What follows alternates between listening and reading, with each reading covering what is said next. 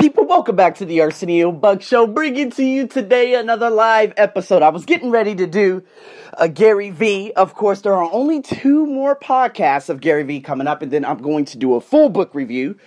But today, I was actually on LinkedIn, and then next thing you know, Gary Vee was talking to Ray Dalio about, books and education. And so I'm going to break it down in two different aspects. Of course, we have to always ask ourselves, what is education? Like, simply, what is education? Is it the Y equals MX plus B?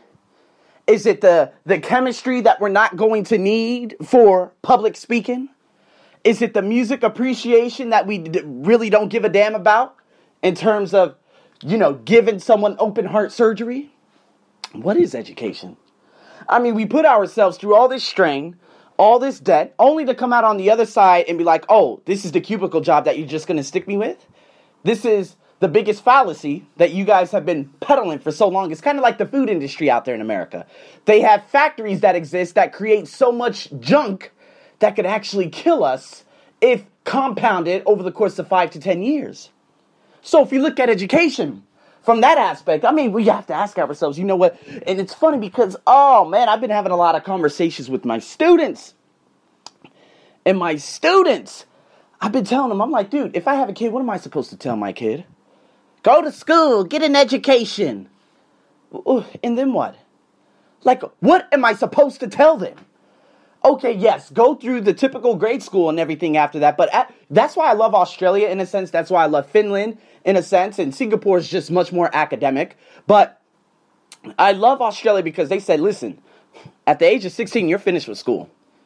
You could go into a trade school and focus on what you really want, which is very, very smart. Or you could go into university if you're going to do it specialized, if you're going to become a doctor, a lawyer, a dentist, or something like that. Finland, they abolished all school subjects, and they focus on the core genius of the individual.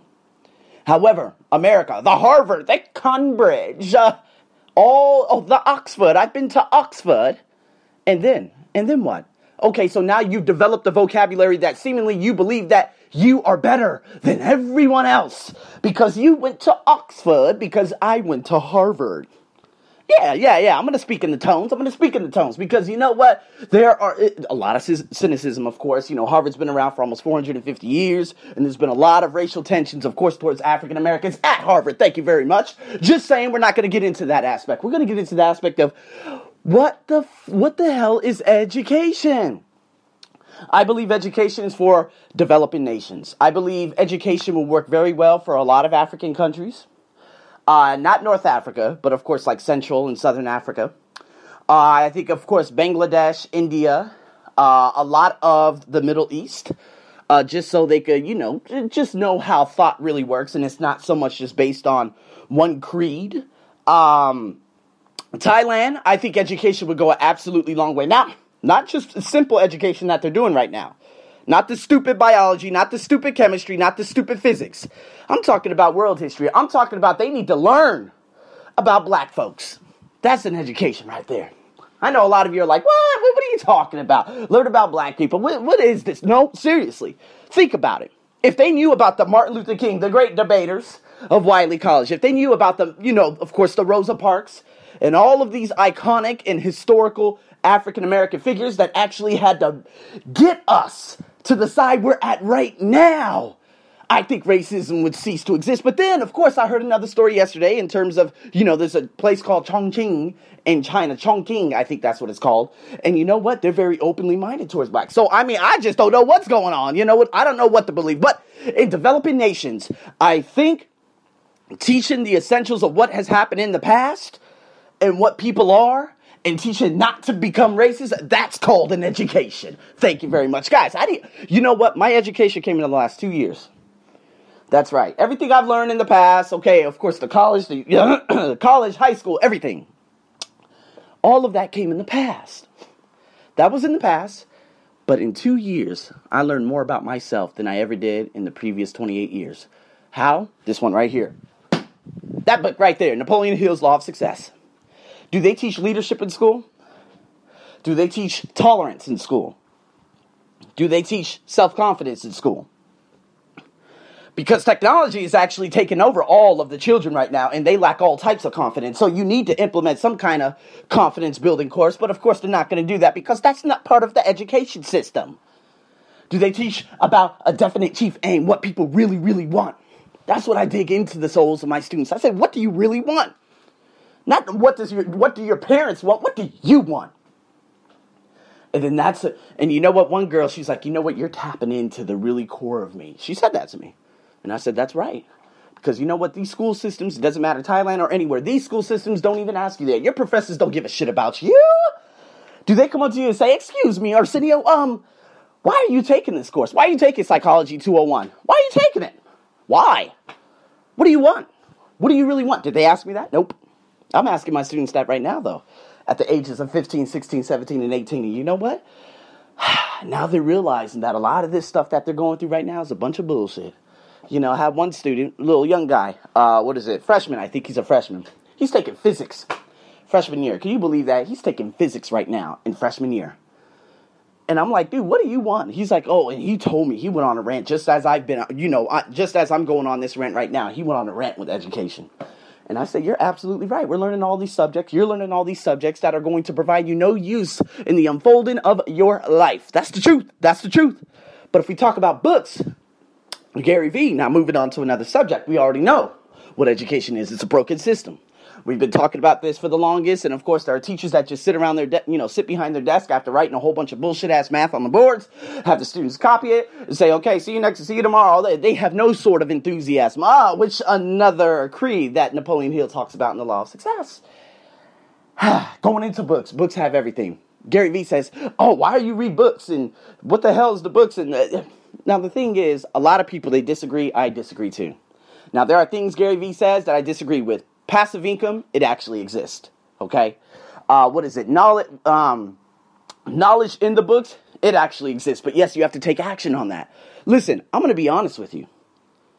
The Paulo Coelho's book, in terms of alchemy, you have to follow your alchemy. That's the truth. Napoleon Hill's Law of Success, those 15 lessons changed my life and my human being and everything I believed in forever. Because it was all taken away from me here in Thailand. But then I reestablish it. And now I am an absolute beast. Now let's focus. Let's focus. There are so many other books out there that have changed the life of me. Jack Canfield's principle number 5. Believe in yourself. Changed me forever. I cried when I read that principle because I realized that I let Thai people snatch away who I was. And then that was the rebirth of Arsenio. Now Gary Vee says, oh, what the hell? I don't read books. You crazy? You wrote a book, Gary. So Gary Vee, the thing is, he has a tendency of contradicting himself. But you don't have to say a bunch of negative things. I'm just going to say, hey, Gary Vee, I completely disagree. Books changed my life. And, of course, he talks about action, action, action. Got it. Stephen Covey's book, Grant Cardone could use that for his sales team on his videos.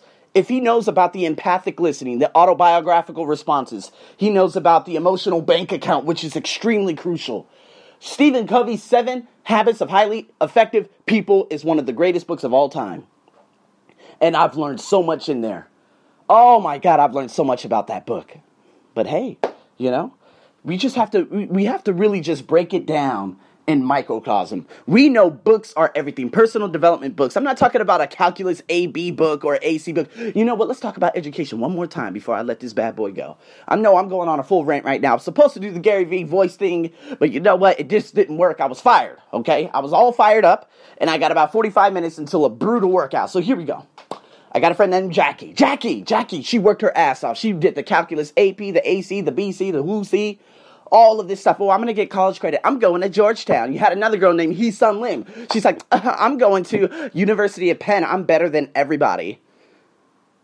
Had another girl, Marja, went to Santa Clara University. All these Asian women, of course, here at my high school. My alma mater high school in Las Vegas, Nevada. They said, I'm doing this. And you know what? I'm better than you. I don't need to go to prom with you. And you know what? It's created a culture of cynicism. It created a culture of arrogance. Jackie pulled all-nighters. There was one time she stayed up for 36 straight hours. Yep, I am not lying, unless she was lying. But you can see it on her face. She is 30 years old right now. She looks like a 45-year-old woman. That's what education has done to her. It has bred something, whereas she graduated from Georgetown, And that degree she got has not helped her jack shit. Paid all that money, got that scholarship, lost 15 years of face life, and it's done shit for her.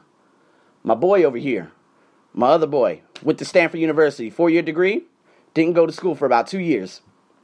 You graduated from Stanford! Oh, started working at Lens Crafters. It's like an eyeglasses place. I'm like, come on, you graduated from the motherfucking Stanford! You should have been able to get a goddamn job, a beautiful job at that. Okay, yes, he ended up going to Harvard, dental school, whatnot, and he's in dental school right now. All the best to my brother.